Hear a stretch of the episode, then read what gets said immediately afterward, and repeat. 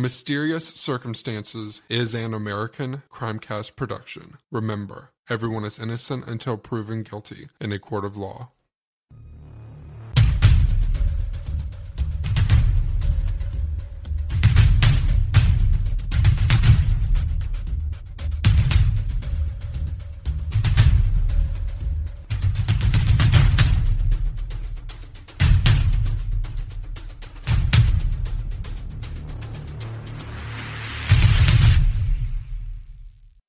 Everybody, this is Justin back with a Mysterious Circumstances podcast. Sorry it took so long to get this episode out, but there was a lot of uh, a lot of research involved with this with this episode. So without further ado, tonight's episode, quick summary, is astrophysicist Rodney Marks, native of Australia, is considered to be the first murder victim at the South Pole. So basically, a rough summary is on May 11th, 2000, Rodney Marks became uh, increasingly sick while walking between a remote observatory and the base. Now, over the next 36 hour period, his his condition uh, quickly deteriorated. Uh, he actually returned to the base doctor three times, and advice was even sought by satellite. But on May 12th, 2000, Rodney Marks died with his condition still undiagnosed. Six months later, his body could not be airlifted out immediately because winter in Antarctica, you cannot land a plane. Your hydraulic fluid in and landing gear will freeze within minutes. So, pretty much any supplies you need are parachuted in. So, his body remained there for about roughly five to six months. So, when the closest the closest place they took his body was uh, Christchurch, uh, New Zealand. Now, when his body got there and they did the autopsy of it, uh, come to find out, Rodney Marks was actually poisoned with methanol. His actual cause of death was acute methanol poisoning, uh, in which it was ingested in the amount of about a wine glass full of methanol. So, uh, let's get into a little bit about Rodney Marks. Uh, he was born on March 13th, 1968, in Geelong, Australia. Uh, his education consisted of the University of Melbourne, where he studied uh, astronomy, and he went on to get his PhD in physics at the University of New South Wales. And Rodney Marks was widely regarded as an extremely brilliant man, and his aptitude for science was recognized at a very early age. Now, the first time he wintered over at the South Pole Station was in 97 98. Uh, he ended up coming back uh, after that. Everything went as planned. He absolutely loved it. The view of the sky from the South Pole is, without a doubt, just the most amazing thing you'd ever see. There's no obstructions in the sky, everything's clear. I mean, it's pretty much an inhabitable land, so there's not many people there, not many lights perfect view of the sky. So he ended up getting a, a, job working with the Smithsonian Astrophysical Observatory, where he was working on uh, an Antarctic submillimeter telescope.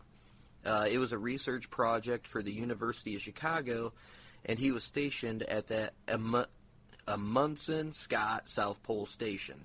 Uh, this station is run by the National Science Foundation, which is a U.S. company and the first year, this was actually the first year that uh, a lot of the work was subco- subcontracted out to Raytheon's Polar Services.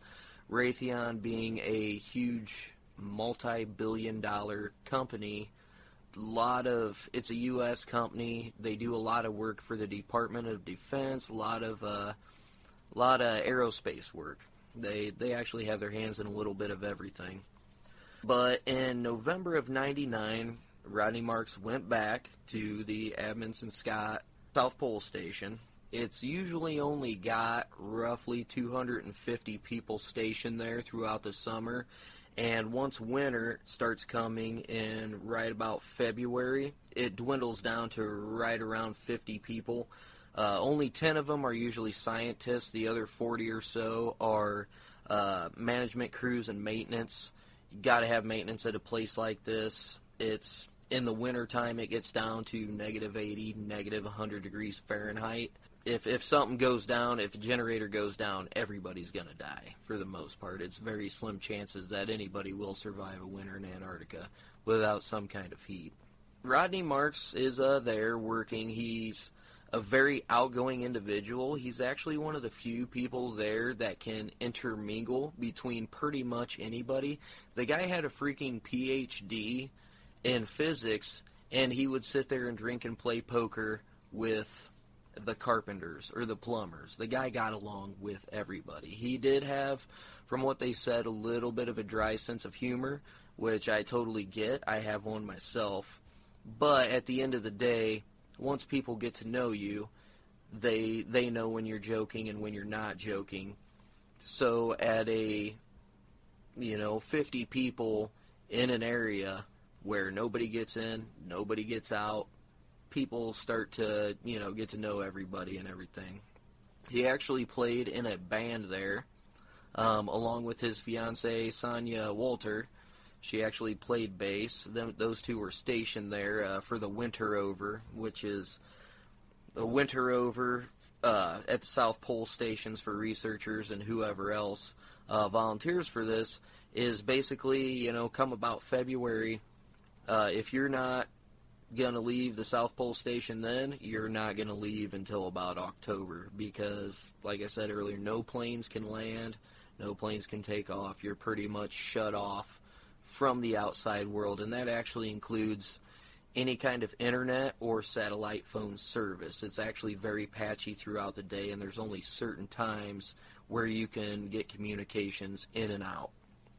So, that being said, uh, Rodney was known as a drinker, which pretty much everybody down there was. Uh, they actually had their own uh, still down there for making moonshine, which was passed down yearly throughout uh, crew to crew to crew, and uh, everybody they used to call it toast juice. You know, here in the states we call it moonshine. You know, there's ample amounts of good times down there, but the general the general consensus on it was as long as it didn't affect your job, nobody was really saying anything because when you're in a situation like that, you have to have some kind of outlet you there's actually a very very uh, careful screening process for people who want to be stationed there because of the six months without sun, the cold weather. Uh, there's lots of things that can happen. There's lots of reports of uh, you know spontaneous schizophrenia popping up. a lot of binge drinking. Uh, there you know there's no drunk tanks or AA meetings or anything like that down there. Everybody pretty much polices their own but at the same time, you know, everybody's very carefully screened. They actually do somewhat of the same screening process that NASA does to for astronauts to send them into space because it's a different type of life while you're there. So Rodney Marks is an extremely outgoing guy, cool guy. Everybody likes him. His main purpose there is you know, he's an astrophysicist, so he's staring at the night sky. I'll be honest with you, I really didn't look too much into his job, like the specifics of it, because I really didn't think that it pertained to the case very much. We get into the facts of what happened before Rodney Marks is is dying. So on May 11th at roughly about 6:30 p.m., him and his fiancee Sonia are uh, walking back from one of the remote observatories back to the back to the main base. Like I said, it's about 6:30 p.m. They go into the galley to get some food. He eats a light a light dinner and uh, drinks a can of beer, and he uh, starts complaining that he doesn't feel well, and he his vision was getting blurry.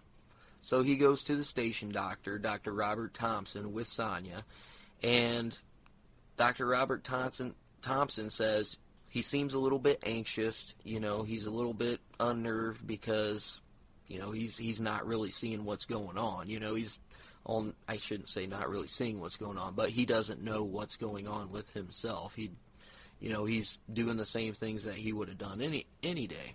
Now, there's also a report that the first time that he came to Dr. Robert Thompson, uh, which was the only base physician there. The doctor reported seeing two intravenous needle marks on Rodney Marks's right arm. Rodney Marks is actually right-handed. So the fact that the needle marks are on Rodney's right arm are alone very suspicious. But at the same time, how would somebody shoot him up with something, you know, without him knowing about it? Uh, it's very hard telling. The doctor actually gets him calmed down and seems to have a pretty much, I mean, it's undiagnosed. He has no clue. Even the doctor doesn't know what's wrong with him. Uh, so he sends him back to, he calms him down, gets him back to his room. At this point in time, I don't think he was given really any medication the first time he was at the doctor. Um, the doctor report didn't state anything and I could not find any literature anywhere that said he was given any medication the first time he went to the doctor. So Rodney and Sonia go back to their room that they shared, and uh, about 9:30 at night, Rodney and Sonia go to bed. This was extremely rare. Uh, Rodney was a very outgoing guy. He liked to party, have a good time. Like I said, him and Sonia actually played in a band there at the base. Um, they're very well known. Rodney, like I said earlier, very well liked guy. So him going to bed at 9:30 on a night where he'd usually be partying until you know two, three o'clock in the morning was very rare. So it's stated at about 5:30 a.m. Rodney wakes up vomiting blood. He complains of a burning in his stomach that pretty much starts radiating throughout his entire body. He goes to the station doctor again uh, for for medical treatment. Uh, he's scared, very anxious, and his eyes are extremely sensitive at this point, so he's wearing sunglasses. Again, Robert Thompson uh, could not diagnose him. He actually spent hours trying to diagnose him at this point in time, and he's looking into it being possibly something related to anxiety and maybe something related to alcohol withdrawal because uh, you know, unfortunately, Rodney did did drink quite a bit. He was known as a little bit of a binge drinker, but not to the point where it actually affected his work. Now, Dr. Thompson asked him if he had been drinking. Uh, Rodney replied that he had not had a drink in roughly 36 to 38 hours before his visit to the doctor, which kind of contradicts what Sonia said with him having that beer at the galley earlier that earlier that night. So they're trying to seek medical advice by satellite, which it's patchy in and out. They they lose signals for most of the day. They're still trying to spend hours to dri- diagnose what's wrong with them. So with the satellite and the phone both down, it's hard to get any kind of satellite help for a doctor who's stationed there. So Dr. Thompson injected Marks with a sedative and sent him back to his sent him back to his room with Sonia. Now, an interesting side fact is that in later inquiries, Dr. Robert Thompson stated that he actually used one of the old needle marks in Rodney's arm to put in this sedative. Now, why in the hell you would do that, I have no freaking idea.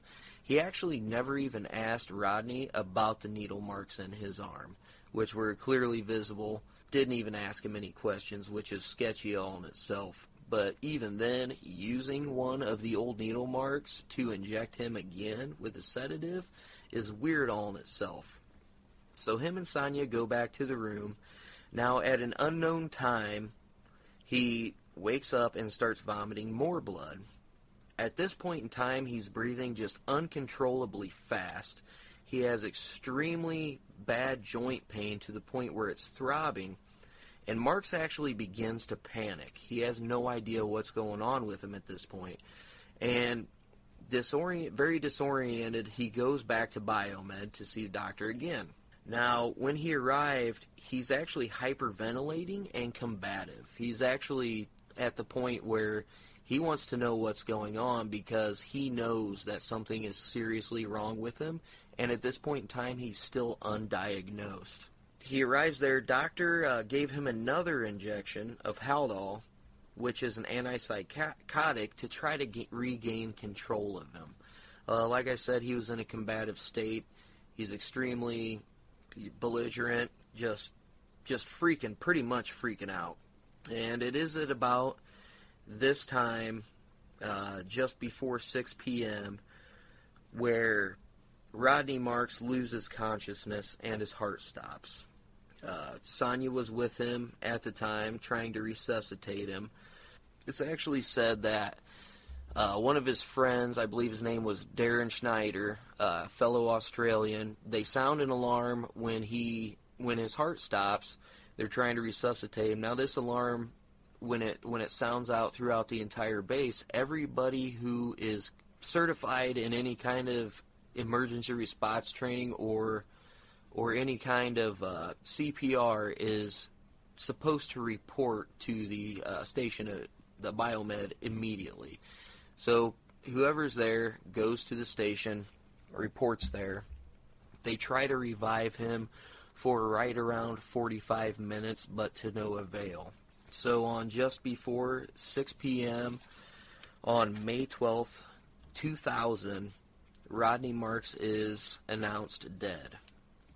Okay, so in a later blog entry by one of his good friends, uh, Darryn Schneider, it says that and I quote, We did everything we could, but Rodney did not come back. He had friends around him at the end. We have no idea what happened. End quote. So while Schneider and the others are trying to basically drown their sorrows, they all go to the bar. Uh, Mark's remains were placed in a body bag and stored in a service area known as the fuel arches. And this is connected to the main station through one of the tunnels. Now, the temperatures there are plenty cold to reserve a corpse. And the reason they had to, to do this and the body could not be flown out right away, uh, I can't remember if I mentioned earlier, but the temperatures in a winter over in Antarctica are freezing to the point where you cannot get a plane in or out. The hydraulic fluid in the landing gear would actually freeze within minutes of a plane landing there. So there was no way to get the body out. And now, while his body is uh, laying in the uh, fuel arches, his friends felt that he deserved more of a dignified resting place. So they basically, you know, they considered Marks, you know, such a great guy that he deserved more than that. And he was considered one of the one of the best South Pole scientists that they had pretty much ever known. So everybody grouped together the station carpenters found and milled uh, an old stash of heavy oak for a casket, and the machinist on the base crafted some metal fittings, and uh, Schneider and one of the cooks upholstered the interior with an old tablecloth. Sonya actually, his fiance, actually made a uh, maple plaque with a brass inlay of Mark's favorite constellation, which was Scorpio. Um, so once all this was finished, they placed his body in the casket, then used the traditional wooden Nansen sled to haul it out to the geographic South Pole for a quiet, uh, personal ceremony. That being said, he was laid to rest. Uh, his room, actually, the the National Science Foundation released a statement within hours, and I quote, within hours of him, um, Rodney Marks passing away, that he had apparently died of natural causes. Now, this was their first initial statement. How they would think this, why they would think this, and how they would even know when it was undiagnosed for six months after Rodney Marks died is beyond me, and why they would release a statement like that saying that is also beyond me.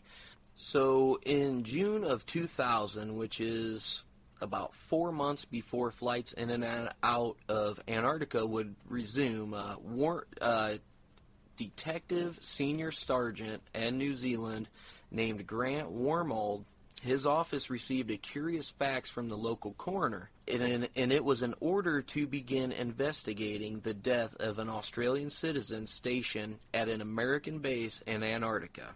The case was gonna they knew the case was gonna have some jurisdictional issues because there's di- there's a few different territories in Antarctica, but nobody really works together. Everybody just kind of roams however they basically want to. Um, so when Marks died, they knew there was going to be some jurisdictional problems, and according to New Zealand law, a coroner is entitled to hold an inquest on the basis of a body simply being present in the country. And now, the coroner knew that Christchurch, New Zealand, I hope I pronounced that right, sorry, New Zealand, it's either Christchurch or Christchurch, was definitely going to be the first place that Marks's body was going to be. It was the closest. It was the closest place. And as we come to find out, jurisdiction was probably going to be the last of the worries. Now, anywhere else in the world following an unexplained death of someone who's 33 years old, 32 years old, you know, and in health and in good health, the sleeping quarters quarters in Marks's office would be basically blocked off and preserved for some kind of an investigation. Now, Raytheon, the company that employed Rodney Marks, they are reported to have requested that everything be blocked off, nobody in, nobody out, nobody touches anything. Raytheon's authority was simply too remote. They were too far away to pretty much have anything to do with the with the crew. The crew was extremely grief stricken. So the fact that Raytheon or the fact that the NSF, which was the National Science Foundation, put out put out the report that he had died of natural causes, the crew felt sure that Marks actually had died of natural ca- causes. So they they go into his room and his office. Uh, a few items are collected from from there and put aside, but basically anything that didn't really look suspect went straight into the garbage. Now, after being cleaned up, both areas uh, continued to be used as they had as they had been before his death. Uh, his office was used by other scientists, and his room was used continually by Sonia, uh, who actually lived there for the rest of the winter. That right there is going to put a big, big hindrance on any kind of investigation uh, that's going to pertain to to anything that might have been involved with this case, okay? So, at around midnight on October 30th, the first plane off the off the ice landed in Christchurch, and it was carrying Mark's casket. Um, also aboard were Darryn Schneider and Sonia. They went to the hotel where Mark's mother and uh, two sisters were, and the five of them of them eventually uh, moved out uh, to a pub across the street and uh, a lot of them actually had a little impromptu wake and uh, pretty much partied their asses off. There were a couple people that actually stayed in Christchurch. Uh, Schneider was one of them, and Sonia was as well.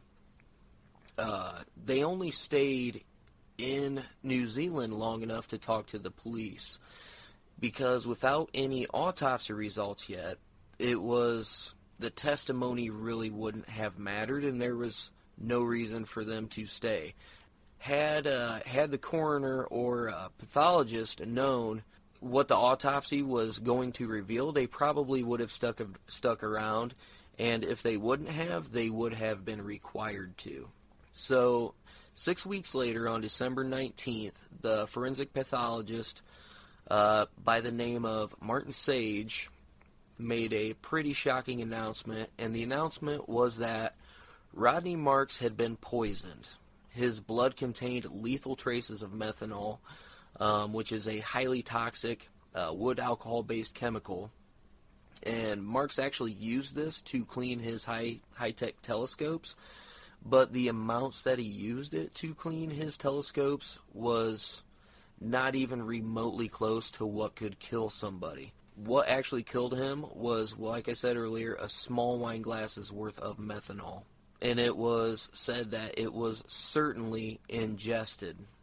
So, with that being said, all the 50 people that were stationed on that base at the time of Rodney Mark's death are pretty much scattered throughout the world at this point. They get off of there, they're all going back to their home countries, home states, wherever they might be from.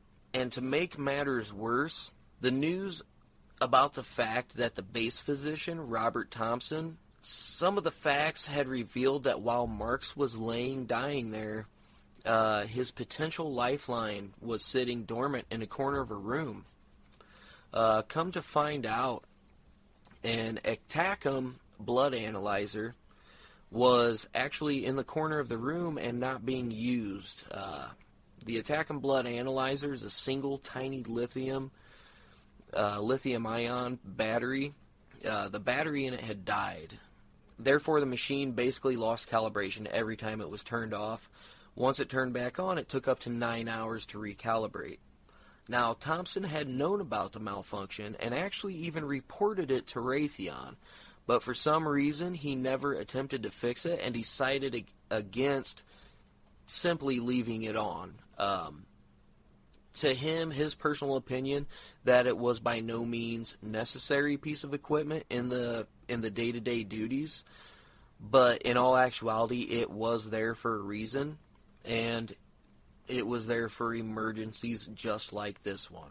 When an Ektachem machine uh, is working, it would have recognized an abnormal uh, anion gap in Mark's blood.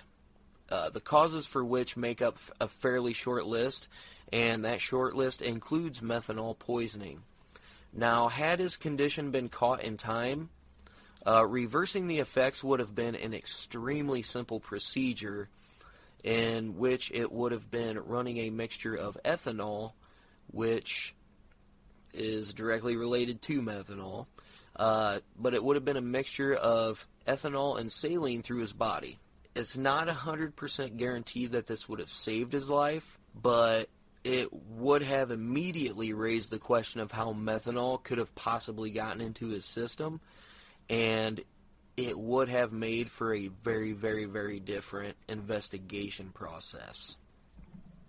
So, shortly after the pathology reports released, uh, that's pretty much when the whole world basically started going going nuts over this, calling it the first murder at the South Pole. Uh, Detective Wormald made a uh, short statement about the fact that, and I quote, common sense would tell us there are only four possibilities as to how Rodney came to ingest the methanol. He goes on to explain that, one, he drank it willingly and knowingly with the intention of getting a little bit of a high, which if you inju- if you do ingest a small amount of ethanol, it does give you some kind of some kind of buzz. This is kind of disregarded by the fact that there are actually reports of hemp growing down there. Uh, a lot of people like smoking some weed. You know, everybody's getting drunk. They got their own still for for God's sakes. You know what I mean? So that one is pretty much disregarded. The second one would be that he took it to end his life. Now, suicide is actually considered the least likely cause of the methanol ingestion because Rodney was financially in very good shape. He was doing exactly what he loved. He was making breakthroughs in his field. I mean, pretty much, and he was engaged. I mean, the guy was about ready to get married. He was pretty much on top of the world and that is the very least likely possibility. We'll get we'll get into more of that in the uh, theories later on.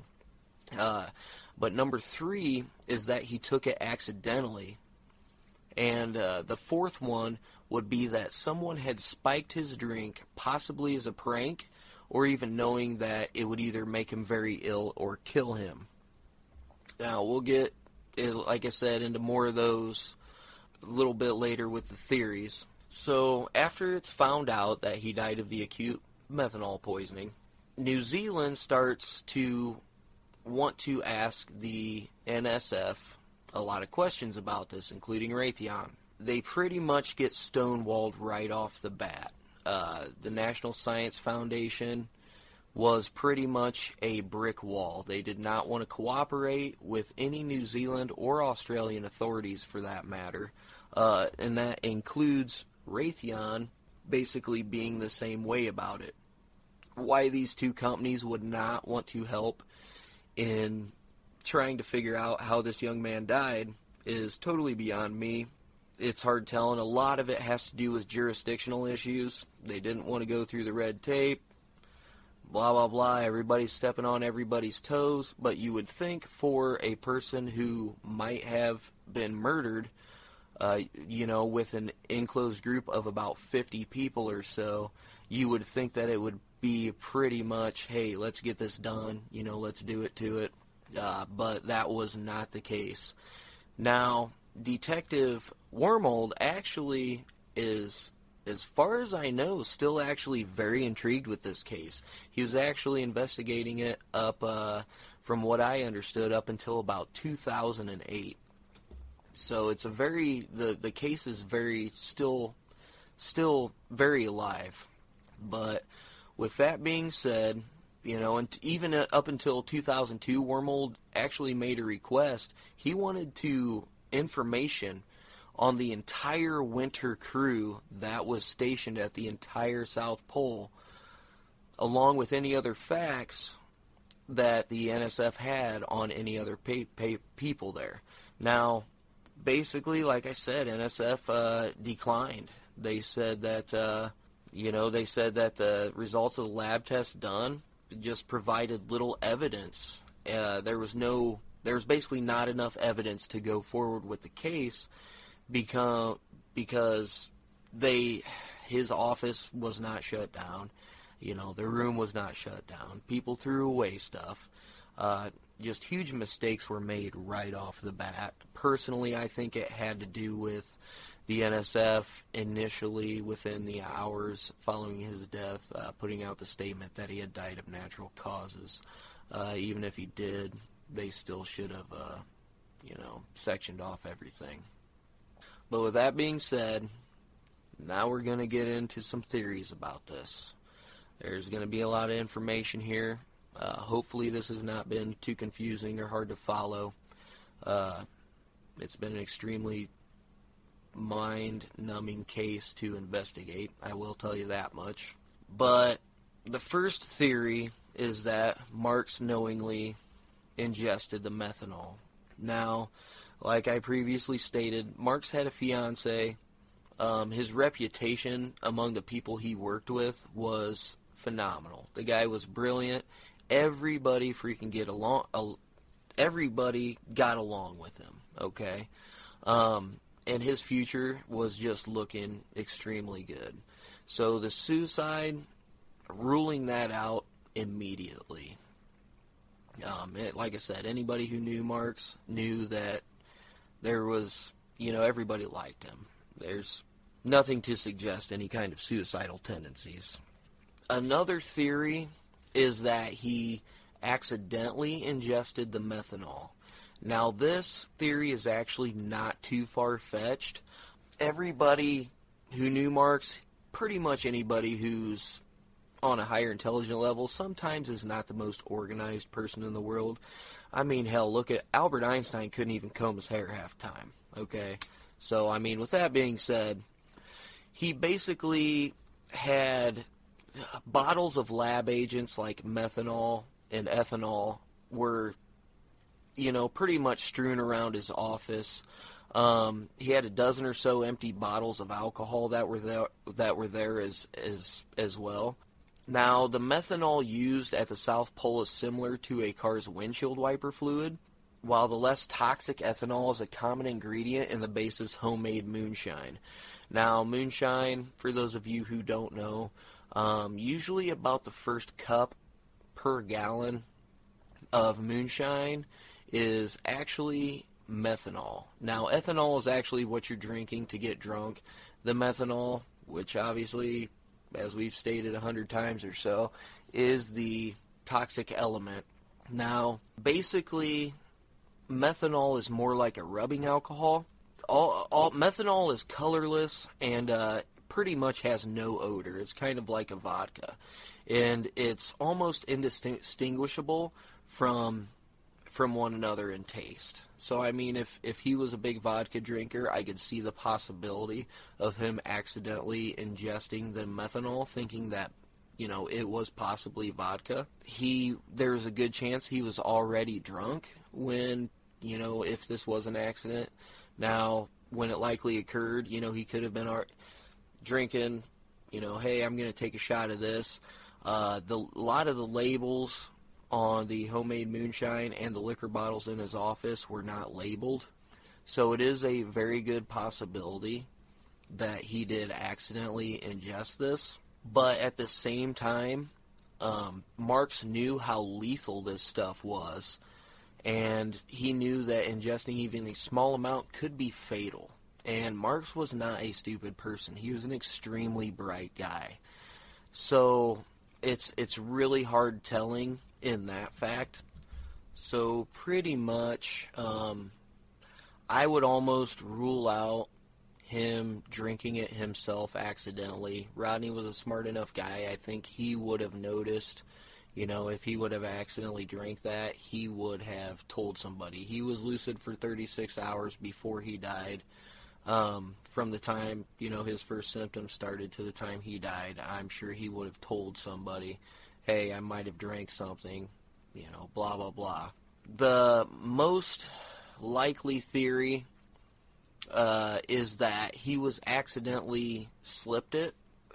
They're they're basically thinking that you know someone else might have not known the difference between the methanol and ethanol given the state of his office and they might have put the wrong thing in his drink. You know, say, hey, drink drink this. You know, blah blah blah.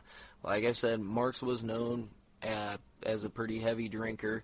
There's actually stories about him uh, beating people in poker just basically because he could outdrink them.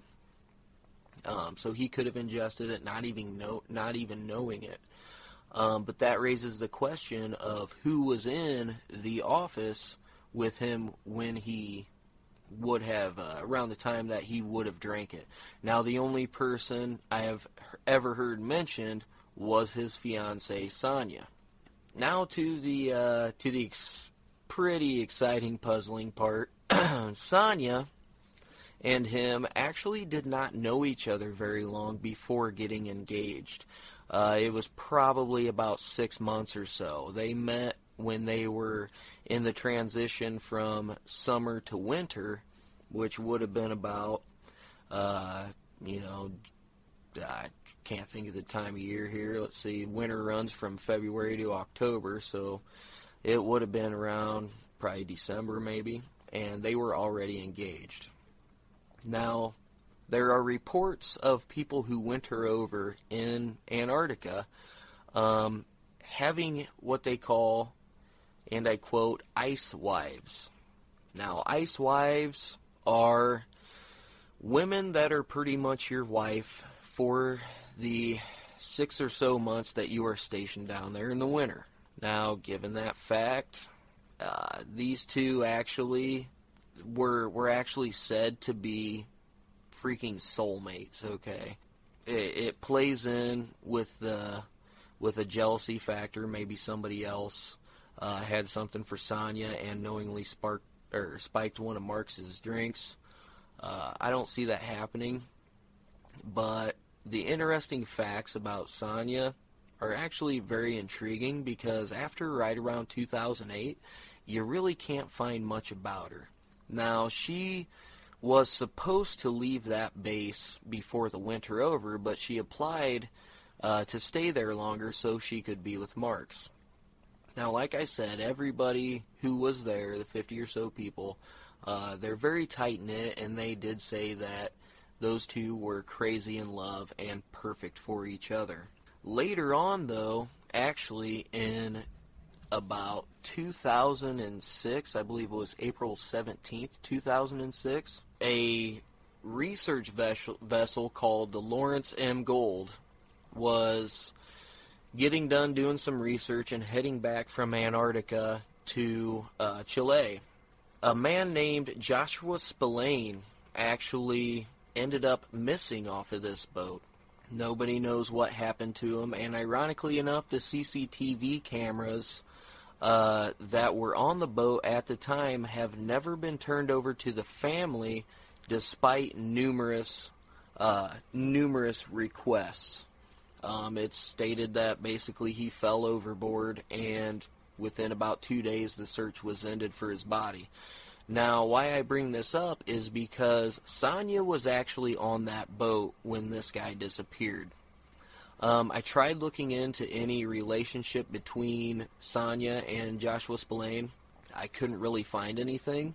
Sonja's role at the South Pole with Rodney Marks was actually a uh, she was a maintenance specialist, but her job title also included logistics. Logistics is a military term. Now that raises the question of Raytheon again. Now with these conspiracy theories come the fact of right around that point in time, uh, Planet X would have been orbiting somewhere close to Earth. Now, Rodney Marks working with the infrared telescope probably would have been involved, you know, with maybe seeing it, Maybe Sonja even worked for directly for Raytheon, took him out. This Joshua Spillane might have found some information about this because there were various medical records on this research vessel. I, you know, maybe he found out something. Maybe she had to take him out too. That's it's a little bit far fetched. Don't get me wrong. It is an extremely, extremely creepy coincidence. Okay, um, that this one woman is directly involved with two out of maybe ten deaths that are any anywhere somewhat related to Antarctica. It's it's an extreme it's extremely intriguing fact. Um, actually, uh, Joshua Spillane is you know he actually might be an upcoming episode because this this case right here is actually extremely intriguing as well. So if you you know, want to do some research yourself, feel free to. So, with all that being said, you know, there's no cooperation from the U.S. Detective uh, Detective Grant Wormald, uh, as far as I know, is still trying to get to the bottom of this case. And as much as I hate to say it, Marks's family actually has gotten to the point uh, in about 2006 to 2008 where they are just so frustrated with the stonewalling the National Science Foundation and Raytheon Polar Services that they pretty much have given up on getting any kind of further information. Now, when your child dies of mysterious circumstances in a place that has no more than 50 people, you know, you can close down and make a good investigation and pretty much find out what happened. Um, you know, even though nobody really acted different after it happened to constitute any kind of, you know, weird behavior. Um, but there are some conspiracies out there involving what he was doing down there with Planet X. Um, personally, I think that's uh, that's total bullshit. But like I said, it is it is very intriguing that uh, his fiance of a very short amount of time that he actually knew this woman uh, was directly involved with him and just happened to be on the same boat of a uh, extremely extremely uh, mysterious murder uh, about six years later that being said my personal opinion on this i don't even want to say that somebody might have spiked it because I don't know how many people were around him at the time. I tried finding out. Like I said, Sonja was the only person that was reported with him when he's about the time frame that he would have ingested it. Uh, my personal opinion is that, you know, given the messy office, Marks was known as a binge drinker. I hate to say it, but I think it uh, that he accidentally ingested the methanol. Now, Marks was an extremely bright man, but when it comes to mixing liquor or accidentally, you know, unmarked bottles, you know, he could have easily taken a couple chugs out of a bottle that was methanol that he thought was uh, vodka or something, and that's that's enough to do him in. Now, the station doctor as well is extremely at fault here because whether he accidentally did this to himself or not, he should have had the machine working. He had a, he should have had the machine on. Now, people have tried getting a hold of Dr. Robert Thompson, but ironically enough, um, nobody knows his whereabouts as of 2006. Uh, I tried looking into it quite a bit, and that's pretty much where we're at with that. The guy seemed to have disappeared off the grid or off the face of the planet. Nobody really knows what happened to him. So further inquiry into that into that does raise some questions along with the fact of the needle marks in Rodney Marks's right arm. Rodney being right-handed, two needle marks in his right arm is extremely suspicious. He was not known to use intravenous drugs.